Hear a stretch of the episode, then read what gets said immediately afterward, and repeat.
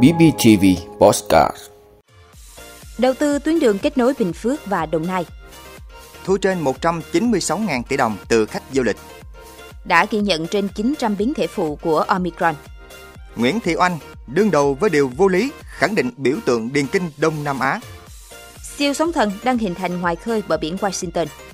Đó là những thông tin sẽ có trong 5 phút trưa nay, ngày 10 tháng 5 của BBTV. Mời quý vị cùng theo dõi. Thưa quý vị, Văn phòng Chính phủ vừa có văn bản truyền đạt chỉ đạo của Thủ tướng Phạm Minh Chính, đồng ý kiến nghị của Bộ Giao thông Vận tải về đầu tư tuyến đường kết nối tỉnh Bình Phước và Đồng Nai. Thủ tướng Chính phủ giao Bộ Giao thông Vận tải phối hợp với các địa phương liên quan sớm triển khai đầu tư các tuyến đường kết nối để đảm bảo đáp ứng nhu cầu vận tải vùng Đông Nam Bộ và kết nối với vùng Tây Nguyên, phục vụ phát triển kinh tế xã hội các tỉnh trong khu vực. Theo Bộ Giao thông Vận tải, tuyến đường có điểm đầu tại thành phố Đồng Xoài, tỉnh Bình Phước. Đoạn đầu tuyến đi trùng DT753 khoảng 15 km, đoạn cuối tuyến được nghiên cứu theo hai hướng tuyến. Cụ thể, phương án 1 do Ủy ban Nhân dân tỉnh Bình Phước đề xuất có hướng tuyến đi qua cầu Mã Đà sang địa phận tỉnh Đồng Nai, tiếp tục đi theo các tuyến đường địa phương và kết nối với đường vành đai 4 thành phố Hồ Chí Minh tại thành phố Biên Hòa, tỉnh Đồng Nai. Tổng chiều dài khoảng 76 km, trong đó khoảng 31 km đi qua vùng lõi, khu dự trữ sinh quyển Đồng Nai. Phương án 2 cho Bộ Giao thông Vận tải nghiên cứu có hướng tuyến kết nối với đường Đồng Phú, Bình Dương, tỉnh Bình Phước đang đầu tư xây dựng và đường Bắc Tân Uyên, Phú Cháo, Bào Bàng, tỉnh Bình Dương đang đầu tư xây dựng. Tuyến tiếp tục đi theo 15,5 km xây dựng mới để kết nối với đường vành đai 4 thành phố Hồ Chí Minh tại huyện Bắc Tân Uyên, tỉnh Bình Dương. Tổng chiều dài khoảng 71 km.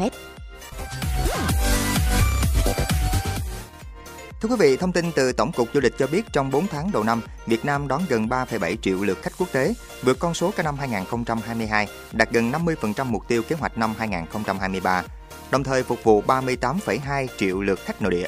Tổng thu từ khách du lịch ước đạt 196.600 tỷ đồng. Về quy mô thị trường gửi khách, Hàn Quốc tiếp tục là thị trường gửi khách lớn nhất trong 4 tháng đầu năm 2023, cán mốc 1 triệu lượt, chiếm 29%. Tiếp theo là Mỹ 263.000 lượt, Trung Quốc ở vị trí thứ ba với 252.000 lượt. Trong top 10 thị trường hàng đầu Đông Bắc Á có 4 thị trường là Hàn Quốc, Trung Quốc, Đài Loan, Nhật Bản, 160.000 lượt. Đông Nam Á có 3 thị trường là Thái Lan, Malaysia và Campuchia. Thưa quý vị, hiện số ca mắc và tử vong do Covid-19 có giảm trên toàn cầu, nhưng từng khu vực vẫn có sự gia tăng. Đầu tháng 4 năm 2023 có khoảng từ 500 đến 600 biến chủng, nhưng đến tháng 5 lên tới 900 biến thể phụ của Omicron, nên chúng ta không thể chủ quan. Bộ Y tế cho biết trong ngày hôm qua, cả nước ghi nhận 2.122 ca mắc COVID-19 mới, tăng so với ngày hôm trước. Bệnh nhân thở oxy cũng tăng lên 118 ca.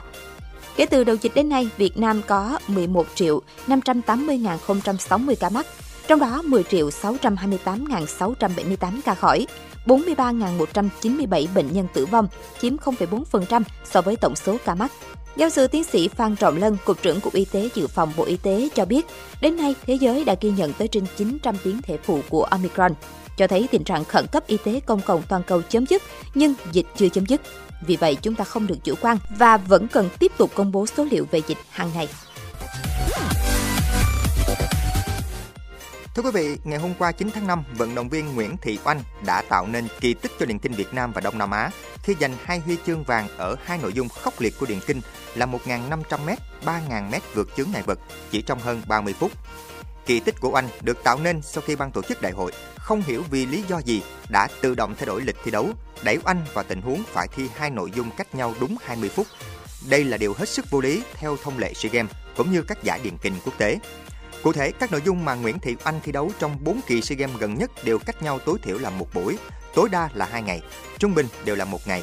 Thậm chí ngay tại SEA Games 31 ở Việt Nam năm 2021, ban tổ chức còn bố trí khắc nghiệt khi hai cự ly của Oanh 1.500m và 5.000m chỉ diễn ra trong một ngày.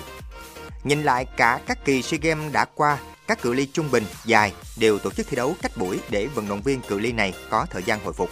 Thậm chí các cự ly nam nữ giống nhau đều thi chung buổi chứ không có chuyện cự ly nam nữ bị tách ra như 3.000m vượt chướng ngại vật ngày hôm qua chỉ thi nội dung nữ và tuyệt nhiên không có chuyện thay đổi lịch chỉ trong một ngày. Với những dữ liệu như vậy, chúng ta có thể thấy rằng Nguyễn Thị Oanh đã gặp vô vàng bất lợi mà không có một vận động viên nào gặp phải trong sự nghiệp thi đấu của mình. Nhưng Ngọc Quý là viên ngọc vẫn sáng, càng tra sát càng sáng long lanh, thật sự kinh hoàng với khả năng của cô gái nhỏ bé này. Có thể số ít không đánh giá và hiểu hết về ý nghĩa của một trong những biểu tượng của thể thao Đông Nam Á mà ta cần tôn vinh và trân trọng. Và họ không hiểu được trong bất kỳ cuộc thi đấu thể thao đỉnh cao nào, vận động viên là trung tâm và là giá trị lớn nhất của mọi cuộc đấu cần được nâng niu. Nguyễn Thị Oanh đã dám đương đầu với điều vô lý để lập một kỳ tích chấn động. Thưa quý vị, theo bang Politico, trên bờ biển phía bắc bán đảo Olympic của bang Washington đang hình thành một doi cát hình lưỡi kiếm được gọi là Edith Hook, dài khoảng 4,8 km. Ở đầu bãi cát là cơ sở quân sự của lực lượng bảo vệ bờ biển có vị trí đẹp nhất của nước Mỹ và cũng là nơi bị tổn thương đầu tiên khi có siêu sóng thần. Nhà địa chứng học Harold Tobin của Đại học Washington giải thích, khoảng 210 km về phía tây của doi cát Edith Hook và cách bờ biển Washington 112 km. Dưới vỏ trái đất, hai mảng lục địa bị trượt và khóa chặt vào nhau. Nơi đó, mảng Juan de Fuca đã liên tục trượt xuống dưới mảng Bắc Mỹ lớn hơn, trong một quá trình gọi là hút chìm. Do đó, khu vực hút chìm Cascadia được hình thành trải dài hơn 1.127 km, từ mũi Mendocino của California qua mũi phía bắc của đảo Vancouver của Canada. Nhận định trên của nhà địa chấn học Tobin trùng hợp với công bố của các nhà nghiên cứu địa chất trên thế giới trong nhiều năm qua. Tuy nhiên, ông Tobin đưa ra cảnh báo mới nhất, một số phần của Cascadia đang tích tụ nhiều căng thẳng do ma sát giữa hai mảng lục địa. Gần đây, khu vực ngoài khơi Washington ngày càng có nhiều dấu hiệu căng thẳng rõ hơn so với Nam Oregon và Bắc California. Nói cách khác, bờ biển Washington là mục tiêu khả dĩ nhất của trận siêu động đất và sóng thần sắp tới. Không ai dự đoán được thảm họa này sẽ bất ngờ đến nhanh ở mức độ nào. Nếu không kịp trở tay, siêu sóng thần sẽ cuốn trôi mọi sự chuẩn bị của lực lượng bảo vệ bờ biển cùng với mọi thứ khác trên Edith Hook và các bãi cát, đồng bằng phù sa khác dọc theo bờ biển của Washington.